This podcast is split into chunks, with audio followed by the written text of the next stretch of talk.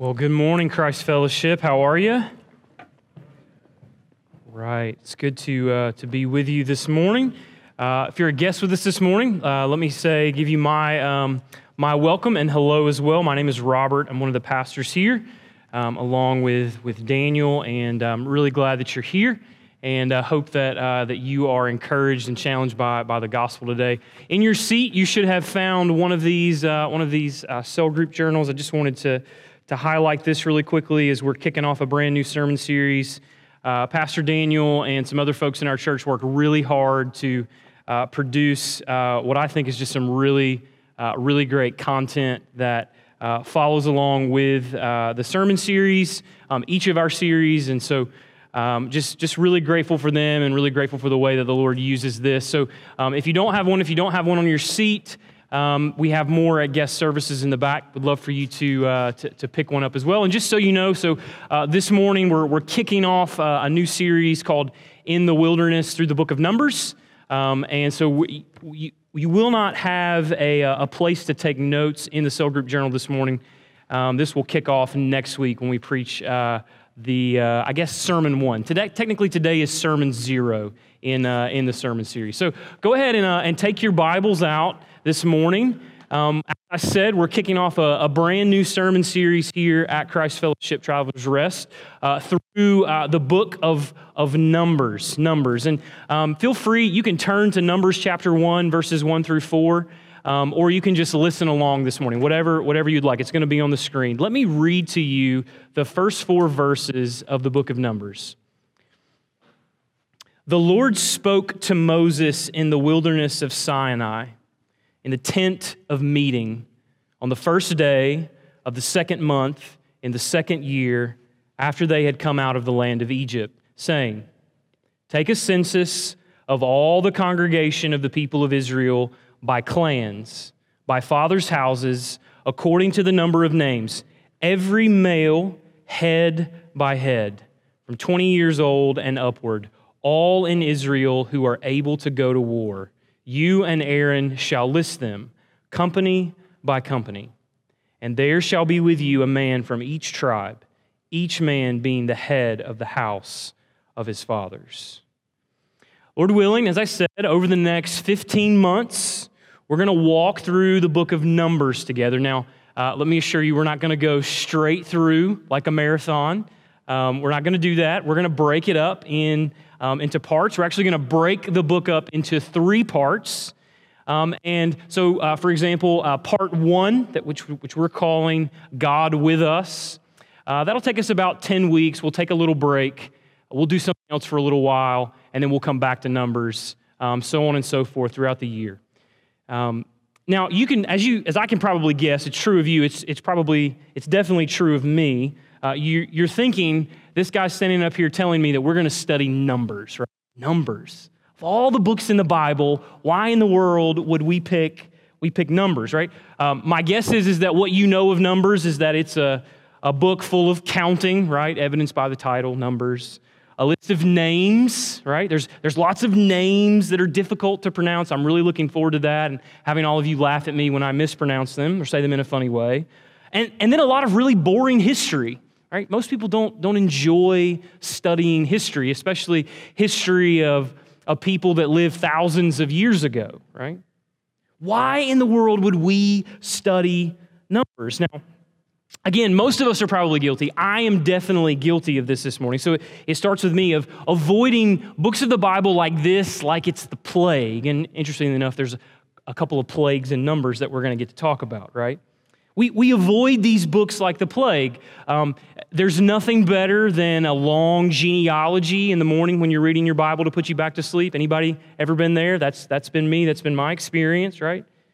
And, and interestingly enough, a guy by the name of Jeffrey Kranz, his name is Jeffrey Kranz, in 2019, he studied a year's worth of Bible reading off of BibleGateway.com. Maybe you use BibleGateway.com to read the Bible on your phone or something like that. Well, this guy, Jeffrey Kranz, he studied a year's worth of Bible reading in 2019, and he found what, uh, based on Bible Gateway's data, what are the 10 most unpopular books of the Bible. And it surprised me this week as I was, as I was preparing to preach. Here, according to Kranz and Bible Gateway, the 10 most unpopular books of the Bible Jonah, that's odd, right? Jonah's a great book of the Bible. Jonah, Joel, Jude, Zephaniah, Philemon, Haggai, 3rd John, what? 2nd John, Nahum, and Obadiah. Numbers didn't make the list. Numbers did not make the list of the most unpopular books of the Bible. That surprised me this week. I figured Numbers would be at the top of the list, but it didn't even make the list. And the point of all of that is this is I think that we have severely misjudged this book. We've misjudged this book because it has some very hard text, it has some, some long lists of names, and yes, some counting. But I want to make the case to you this morning, that's what I feel like my job is this morning, to, to make the case that the book of Numbers has a very timely message for us here at Christ Fellowship Travelers Rest. Now, um, the English title Numbers that actually comes from the Greek version of the Old Testament. So Jesus and Paul, they would have known this book by the title Numbers, right? But the, the Hebrew title of the book is actually what we're taking for our series title, In the Wilderness. In the Wilderness is what it's called in the Hebrew Bible. And the, the title In the Wilderness kind of helps us get at this, this big theme, this big picture that we're going to be chasing in the book of Numbers. Now, Numbers is the fourth book in your Bible. It's, the, it's part of a section of the Old Testament called the Books of Moses. Maybe you've heard it called the Torah before. Torah means law. Think Genesis, Exodus, Leviticus, there it is, Numbers, and Deuteronomy. Now, these five books represent what is the foundation of really the entire Bible. Most of the rest of the teaching of the Bible is built upon the things that are written, the laws that God gives here in these first five books. And, and all of them were most likely written by a guy that, if you've grown up in the church, you know his name is Moses. Moses um, either wrote these books or he compiled using others, other resources at his disposal. He compiled these first five books of the Bible. Now, Numbers is actually a continuation of one of the most popular stories in the Bible, the story of the Exodus. Maybe you've, you've read the story of the Exodus before, you've seen the, uh, the movie Prince of Egypt, right? Um, at the beginning of the book of, of the story of the Exodus, a man named Jacob, ever heard of Jacob before? Jacob and his family, they fled into Egypt because they were starving to death. There was a famine a famine all over the land. And so they, they fled into Egypt to find food. You see, one of Jacob's sons, maybe you've heard this guy's name before, his name is Joseph. Joseph had actually been sold into slavery by his brothers, and, and through the sovereignty of God, had ended up being second in command in Egypt. So Jacob and his family, they flee into Egypt where their brother is now head honcho. And, and under God's direction, Joseph had allowed Egypt to, to stockpile food. So everyone around Egypt was starving, but there was food in Egypt because God had used Jacob, or excuse me, had used Joseph to, uh, to encourage them to store up food for this famine. So, so Jacob and his family, they go there, they find food, they find refuge. And this family that entered into Egypt, that was 70, there were 70 of them. They start to grow. 70 turns into 100 to 150 and so on and so forth. And so by the time you get to the story of the Exodus, there are millions, millions of, Egypt, of, of Israelites in Egypt, millions of them.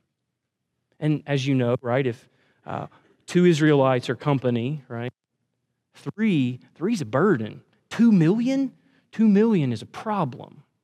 And so uh, the king of Egypt his name is Pharaoh. His title is Pharaoh. Um, this, this king comes to power, and he doesn't know Joseph. He doesn't have a relationship with Joseph. And so Israel is no longer under his protection. And so all of these millions of Israelites all of a sudden wake up one day, and they're not friends with the Egyptians anymore, they're slaves. God's people, his, his nation, has been enslaved in Egypt because you see, Jacob's family, they're not just any old family. They're the family, the most important family in the entire story of the Bible. Jacob is the son of Isaac. Isaac is the son of Abraham, and Abraham is the one whom God made his covenant promises to. In Genesis 12 and Genesis 15, God promised Abraham three things. You're going to need this as we, as we go through the book of Numbers. You're going to need to remember this. God promised Abraham three things. He promised Abraham people.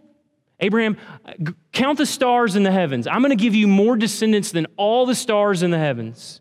He promised him land.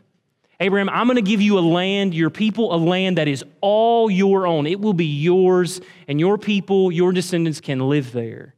And then he also promised them blessing. Abraham, I'm going to use your family to bless all the families of the earth. And now, this, this family, this family is a mighty nation in Egypt, and they're in slavery. And God raises up this man that we're going to learn a, more, a lot more about in Numbers called Moses to lead them out. And in this incredible series of miracles that involved a, a river turning to blood and hordes of locusts and frogs and the parting of an entire ocean, the parting of an entire sea, God leads his people, now in the millions, from 70 to millions, out of Egyptian slavery through the Red Sea into the wilderness to this mountain called Sinai mountain called Sinai. And this is where the book of Numbers picks up. This is where the book of Numbers picks up. You see, what we're going to see as we work through the book of Numbers as a church is that it's in the wilderness, it's in this, uh, uh, this place of struggle and hardship, this place of, of difficulty that God's people are actually sanctified. It's in the wilderness under the leadership of God that God's people are actually sanctified, that God's people are actually um, taught how to be His people and how to be in His presence. It's in the wilderness that God prepares us to receive the blessings that He wants to give us as His people. It's in the wilderness that we learn what it means to be His and to be in His presence, to actually dwell with Him. Friends, it's, it's my belief, it's Daniel's belief that, that God is preparing our church, that God is preparing us for uh, the mission that He has for us here in Traveler's Rest. A mission to, to take the gospel to our friends and to our neighbors, and not just here, but to the ends of the earth. And that God is using all the experiences of our lives, the toil, the struggle, the hardship. He's preparing us to be able to fulfill that mission. And ultimately, He is preparing us to inherit the future promise of eternal life with Him, of, of living with Him forever. Like the people of Numbers, we too live, as, as Christians, we live on the other side of a miraculous salvation, the cross of Christ. We live on the other side of a miraculous salvation, and we too have not yet fully received the, all the blessings that God has promised us. We are still waiting. We're still waiting for Christ to return and to inherit heaven. Heaven is not here yet. In this first part of the book of Numbers, we're going to see that God is preparing us as, as followers of Jesus, as His people, God is preparing us to live in His presence now in anticipation of the day when we will be with Him forever. I want to make the case to you this morning that the book of Numbers is of vast, vast importance to us. And to do this, I want to do it in a little bit of a strange way, in a different way. I want to do it from 1 Corinthians 10. So take your Bibles and turn to 1 Corinthians 10. 1 Corinthians 10. While you're turning there, I want to tell you a little bit about what Paul is saying in 1 Corinthians 10. Paul gives us three reasons that I want to show you this morning why I believe the, the message of Numbers is still important to us. 1 Corinthians 10, three reasons why I believe that the book of Numbers is still important to us. Paul teaches us there first that the people in Numbers all those names that we're going to have a, we're going to have a difficult time saying, those are actually our people. They're our people. Second, he's going to teach us that, that their story, the story that we're going to see over the next several months, it's actually our story too. We, we share the same story. And then third, Paul teaches us that we better pay attention. We had better pay attention to what happens to them, to what happens to the people of Israel in the wilderness, because if we follow the same path that they followed, we will meet the same, fa- the same fate that some of them met. Read along with me, beginning in 1 Corinthians 10, verse 1. For I do not want you to be unaware, brothers, that our fathers were all under the cloud, and all passed through the sea, and all were baptized into Moses in the cloud and in the sea, and all ate the same spiritual food, and all drank the same spiritual drink. For they drank from the, from the spiritual rock that followed them, and the rock was Christ. Nevertheless, with most of them, God was not pleased, for they were overthrown in the wilderness. Let's stop right there at verse 5.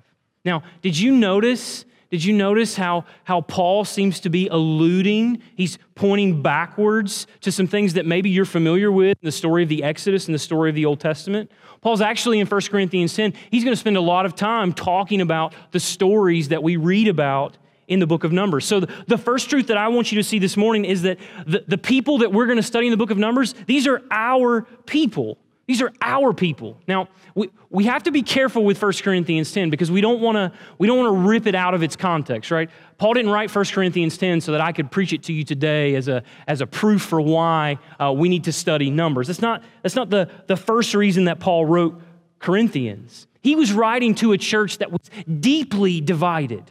They were uh, divided and they were arrogant. Some within the church had, had grown prideful and arrogant. They, they saw the grace of the gospel that they had received in Christ as a license to sin. It's okay, the Corinthians might have said to us, it's okay to consort with the temple prostitutes in their day.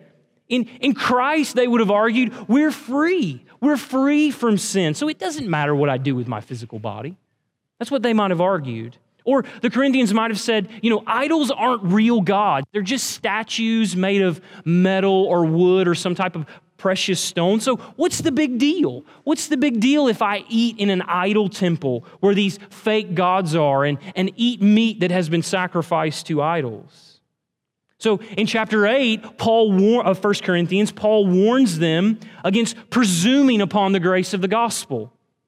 In chapter 8, he tells them that they must be willing to lay down, lay down their freedoms in Christ for the sake of their weaker brothers and sisters. You can't just use grace as an excuse to do whatever you want. In chapter 9, Paul points to his own willingness to lay down his rights, his freedoms in Christ. Paul is teaching the Corinthians that yes, in the gospel we have grace, but also in the gospel, holiness matters. And to exercise our freedoms in the gospel in a way that causes another brother or sister to stumble, Paul says we are sinning against Christ. Humility and a willingness to lay down those freedoms for the sake of others, it is required. Dabbling in sin, Paul is teaching the Corinthians, dabbling in sin is dangerous is dangerous. And the Corinthians, they needed to look no further than the people of Numbers, the people in the wilderness. Here in verses 1 through 5, Paul points out that the, the Corinthians and the, the men and women of Israel in the wilderness, that they're spiritual ancestors.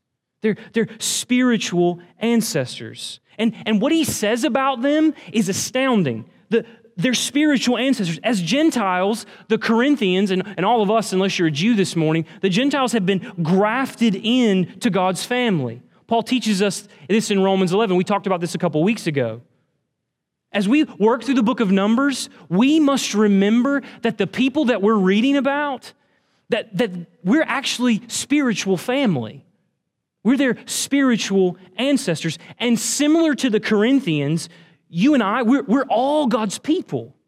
And God's people in numbers benefited from God's grace. They had their own salvation type event, right? They, they witnessed God do miraculous things. They experienced His grace in their lives. And Paul says that not all of them made it, some of them fell in the wilderness.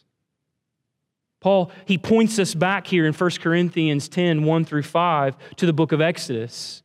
He points us back to this story that I told you about earlier about how um, the people of God were freed from their, their slavery in Egypt.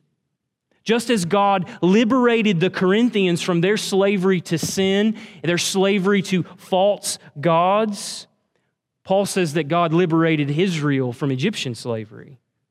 Paul wants us to see a connection. He wants us to see a connection here between the grace God showed Israel in the wilderness and the grace that God showed the Corinthians and all of us in the gospel. And the way he does that is he talks about baptism and he talks about the Lord's Supper. Baptism and the Lord's Supper. Think with me about this for a moment. In, in baptism, when, when we baptize someone, we are saying to the world that that person no longer belongs to their former taskmaster, sin. We're saying that person now belongs to Christ.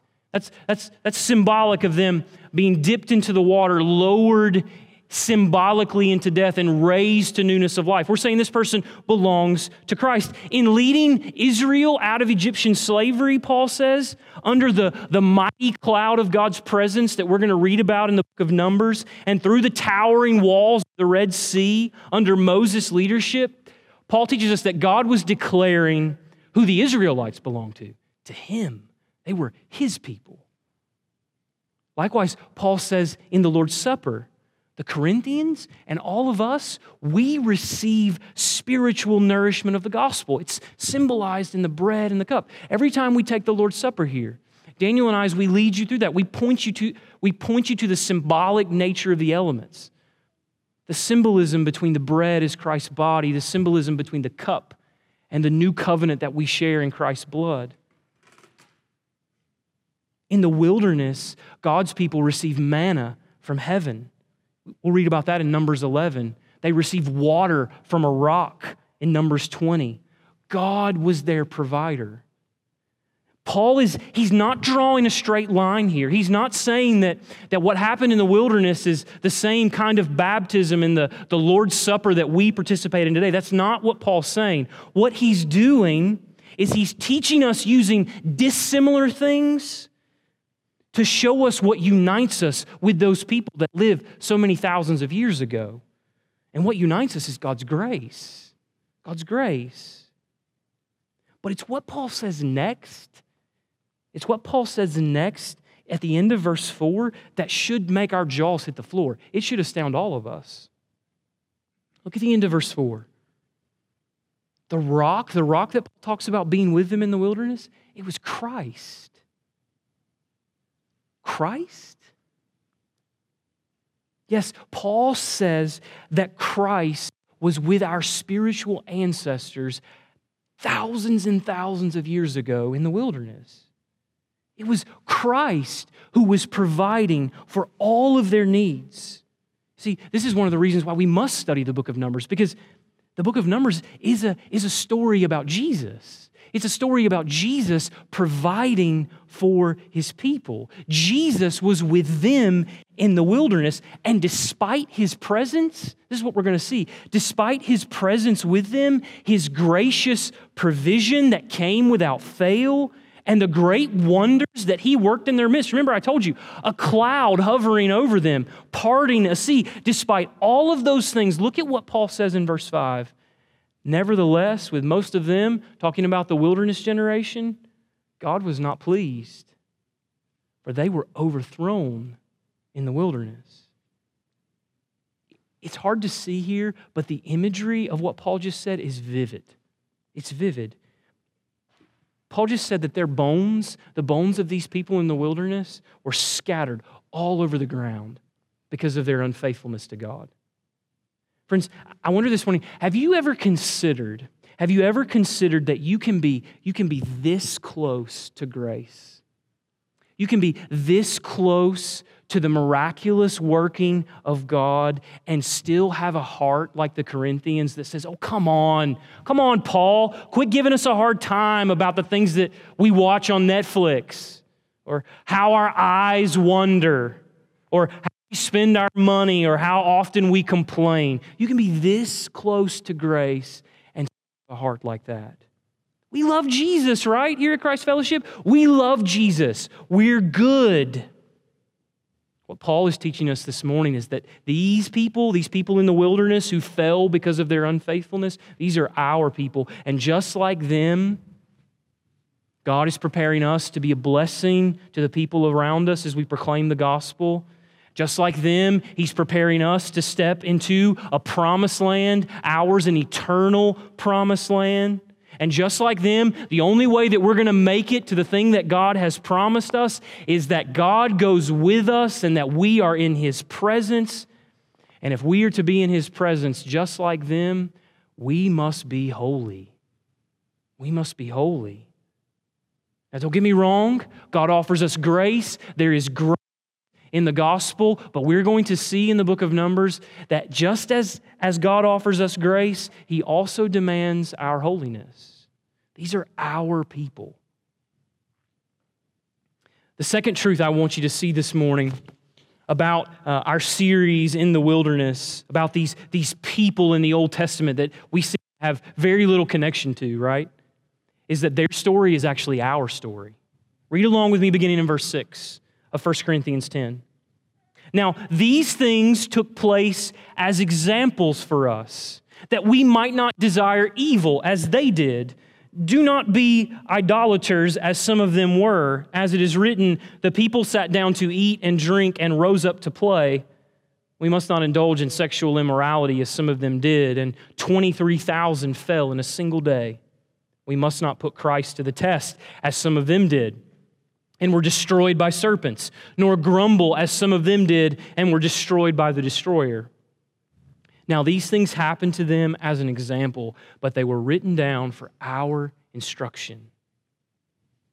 Now, we, we often like to think that we live vastly different lives uh, from, uh, from previous generations. I, at least I'm guilty of that. Maybe you are too, right?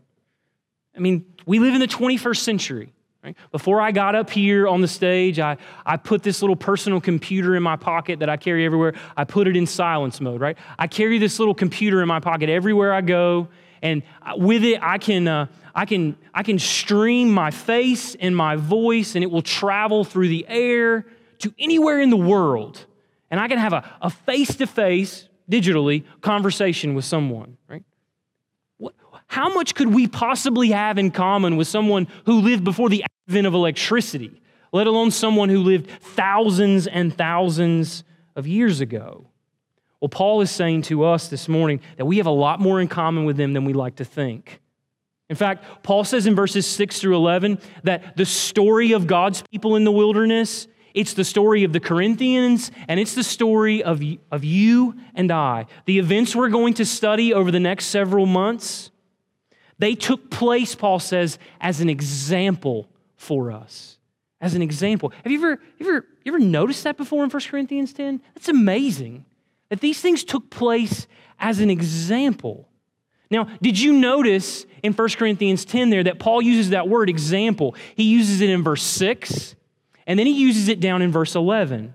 That's called a, a textual bracket. He puts example at the top of that section and at the bottom of that section because he's saying something to us about this idea of an example. It means a, a pattern or a type. Think, a, think like a typeface on a printer, right? You take a, you take a stamp and you put it in ink and then you stamp it on paper and it makes that image on paper. That's what Paul's getting there. Let, let me see if I can illustrate even more what I think Paul's saying. As a teenager, I got, I got interested in photography um, because my father had a 35 millimeter camera. Now, I've just really dated myself because many of you in this room probably have no idea what a 35 millimeter camera is because everything's digital today, right? But back in the day, right, there were these things called 35 millimeter cameras, and they required these little tiny canisters that were about this big called film, film canisters, right? Right? So you would, you would take your photographs and then you would take the film to CVS or Walgreens or something like that, and you would get the film, you would get the film developed. All right? And you get your pictures in the mail or you'd have to go pick them up or something like that. But in addition to your pictures, you would get this little strip of things called a negative. Anybody ever gotten a negative before you got pictures developed and you get a negative? Well, the reason it's called a negative is because what is captured on that little strip of film called a negative is actually the exact opposite of your photograph, right? So if you look at the negative, the light things are dark, the dark things are light. Right? It's the exact opposite. The story of Numbers, Paul just taught us, is, is like a negative. It's like a film negative. It's a cautionary tale, right? Another, this is another reason why we're going to study it. It's because what we see here in Numbers is a warning that these are our people and this is our story. And if we follow the same path as they did, we will meet the same fate. We must not, as Paul says, crave the evil that they craved. And as we're going to see over the next several months, these guys, they craved evil a lot. They craved a lot of evil. And Paul gives us a brief summary here. He says some, some were idolaters. He's, he's quoting here from Exodus chapter 32, verse 6, in, in verse 7 of 1 Corinthians 10. He says, The people sat down to eat and drink and rose up to play. You've probably read this story before if you've been in the church um, your life. It's the story of the golden calf? He's pointing to Israel's worship of this idol near Mount Sinai. Moses is up on the mountain receiving God's law, and his people are down at the bottom worshiping a false God. But, but more than idolatry, Paul says some indulged in sexual immorality. Paul's pointing here to the events of Numbers 25. We'll get there eventually. God, God has uh, protected his people from uh, the curses of this witch doctor named Balaam. It's a great story. It's going to be lots of fun to, to read and teach. And, and while God is protecting them from this, this witch doctor who's trying to curse his people, well, the children of Israel, they're sleeping around with the Moabite women and they're worshiping their false gods, the god, the god Baal. And God, God punishes them for this, and 23,000, Paul says, fall in a single day. But, but even third, Paul says some of them put Christ to the test. Paul's pointing to Numbers 21. After being liberated from Egyptian slavery, after constant provision of food and water in the wilderness, God's people grow to despise his provision. They get sick of the food. Can you imagine that? They get they're in the middle of a desert, bread's falling from heaven, water gushes from a rock, and they have the audacity to be upset about the food. They want to go back to Egypt. They want to go back to slavery, and this kindles God's wrath, and he sends fiery serpents among them. It's a great story. Paul says that also some of them grumbled, grumbled or complained. Grumbled is a much better word than complain. Most likely here, Paul is pointing to Numbers 14. God's people, they are, they're on the edge of the promised land.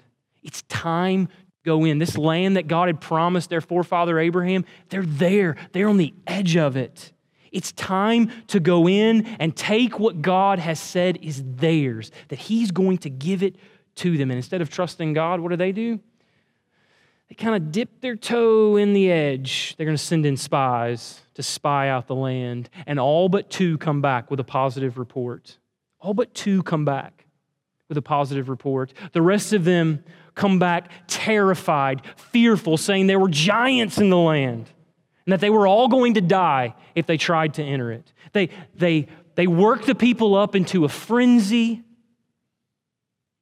The people become afraid and they do something unthinkable. They accuse this God who had liberated them from slavery, provided for them in the, in the wilderness, they accuse him of working evil against them. You see, for the Corinthians, for all of us. The end of the ages has come upon us.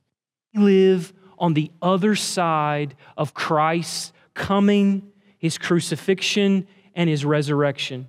All the things that, that the people of Israel, the children of Israel in the wilderness, that they didn't, they didn't see fully, we see clearly. We see it clearly. What was hidden for them has been plain for us. And so, what Paul is teaching us here by, by summarizing their sins, right? Idolatry, sexual immorality, testing God, grumbling. Paul wants us to see these things through gospel eyes. As we study the, the Numbers accounts, Paul wants us to see them and interpret them through gospel lenses. Because these things are not just examples that were written down for us, they were sovereignly ordained. Did you notice that Paul said that? They're not just written down as an example for us, they actually happened as an example for us. God sovereignly ordained these things to happen in the book of Numbers for our instruction, so that, like a film negative, we can look at it and go do the opposite, so that we don't meet the same fate, so that we don't meet the same fate. Have you ever considered?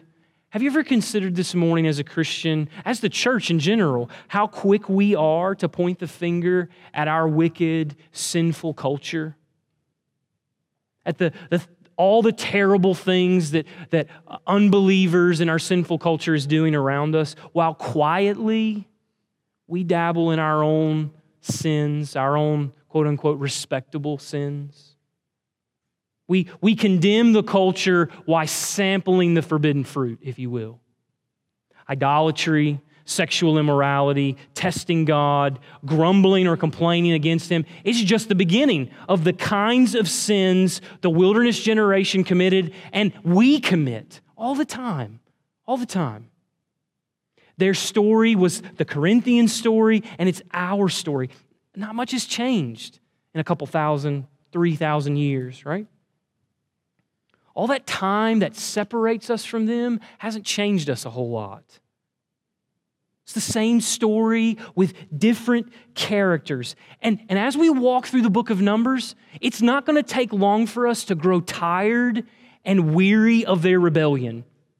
Man, why, why, did, why did the children of Israel keep messing up after God is doing all of these things for them? And, and I want to encourage you as we walk through Numbers and that happens for you, I want you to remember this I want you to remember that no matter how tired you get of reading another story about their rebellion and about their punishment, no matter how uh, sick of it you become, that God was infinitely more tired of it, and yet God continued to show them mercy.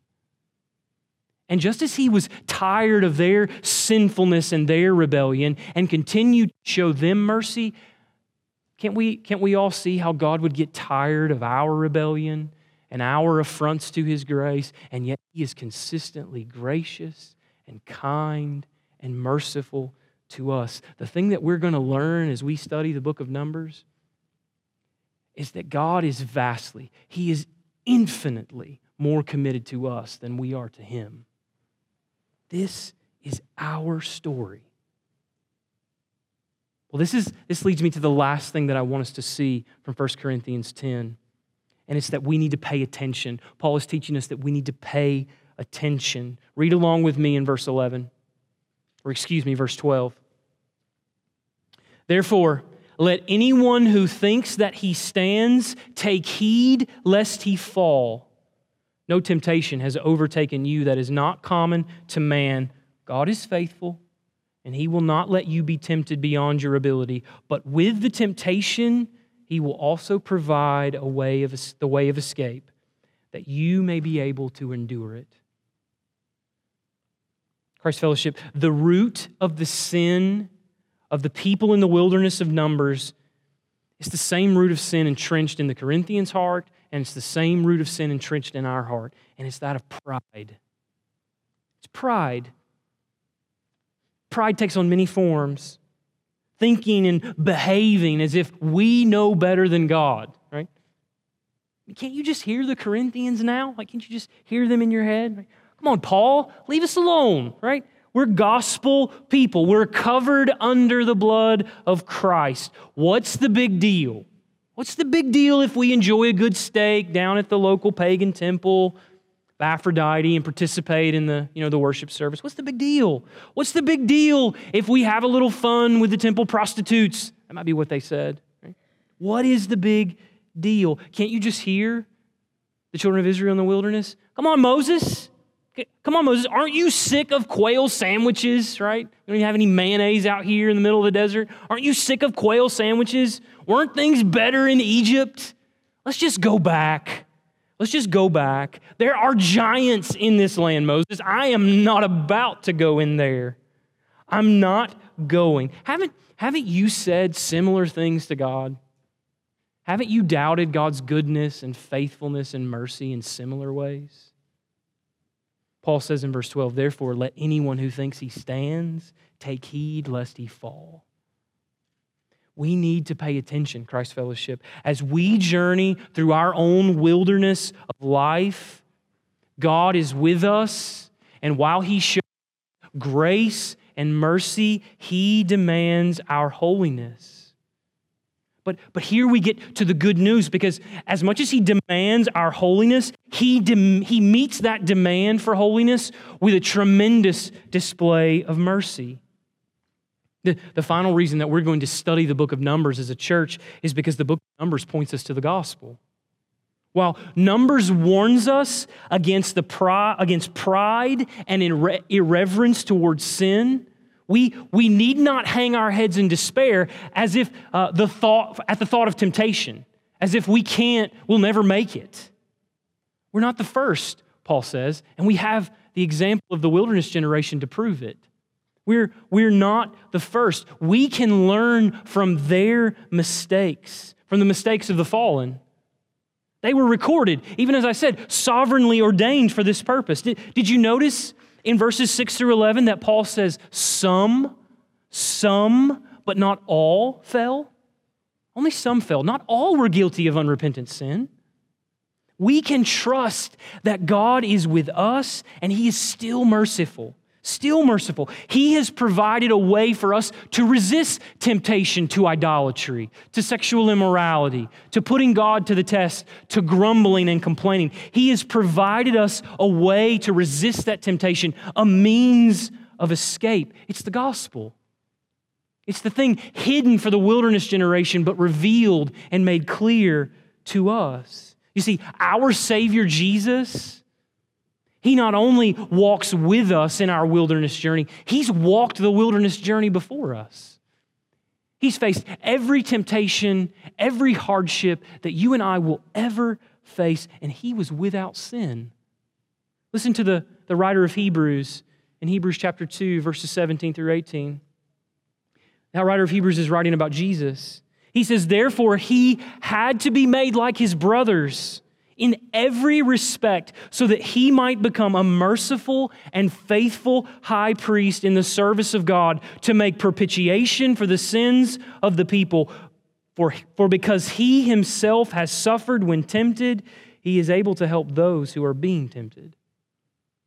He's with us. He was with them and he is with us. Numbers points us to the promise of the gospel that with his life, excuse me, with Jesus' life, death, and resurrection, Jesus is our sure hope in the wilderness of our lives. By faith, his blood covers us with mercy when we fail. And as we fix our eyes on him who has walked this journey before us and done so without sin, done so without sin, he promises to help us endure. He is our guarantee he is our guarantee that unlike those who did not trust God in the wilderness and fell, who did not inherit the blessings that God promises all of his people, Jesus is our guarantee that if we remain faithful, if we remain faithful to him, that he will see us through to the very end, to the very end. Friends, I, I hope that, that you will join me and Christ Fellowship, all of us, join all of us as we journey together through the book of Numbers in the wilderness. Will you pray with me? Father, thank you for your word. Thank you for even the difficult parts of your word, the, the parts of your word that, um, uh, that take work, more work, and more effort to see. Father, I, I pray as we spend the next uh, several months looking at uh, the story of your people in the wilderness, that you would show us our own journey. You would show us the, the, the ways that you are sanctifying us, the, the sins that we have, uh, we have ignored and pushed to the side, and that as a result of all of it, that we would have a greater confidence and a clearer hope that in Christ, that Christ will see us through to the very end. Father, we thank you most of all that along this journey that you are with us. It's in Jesus' name that I pray. Amen.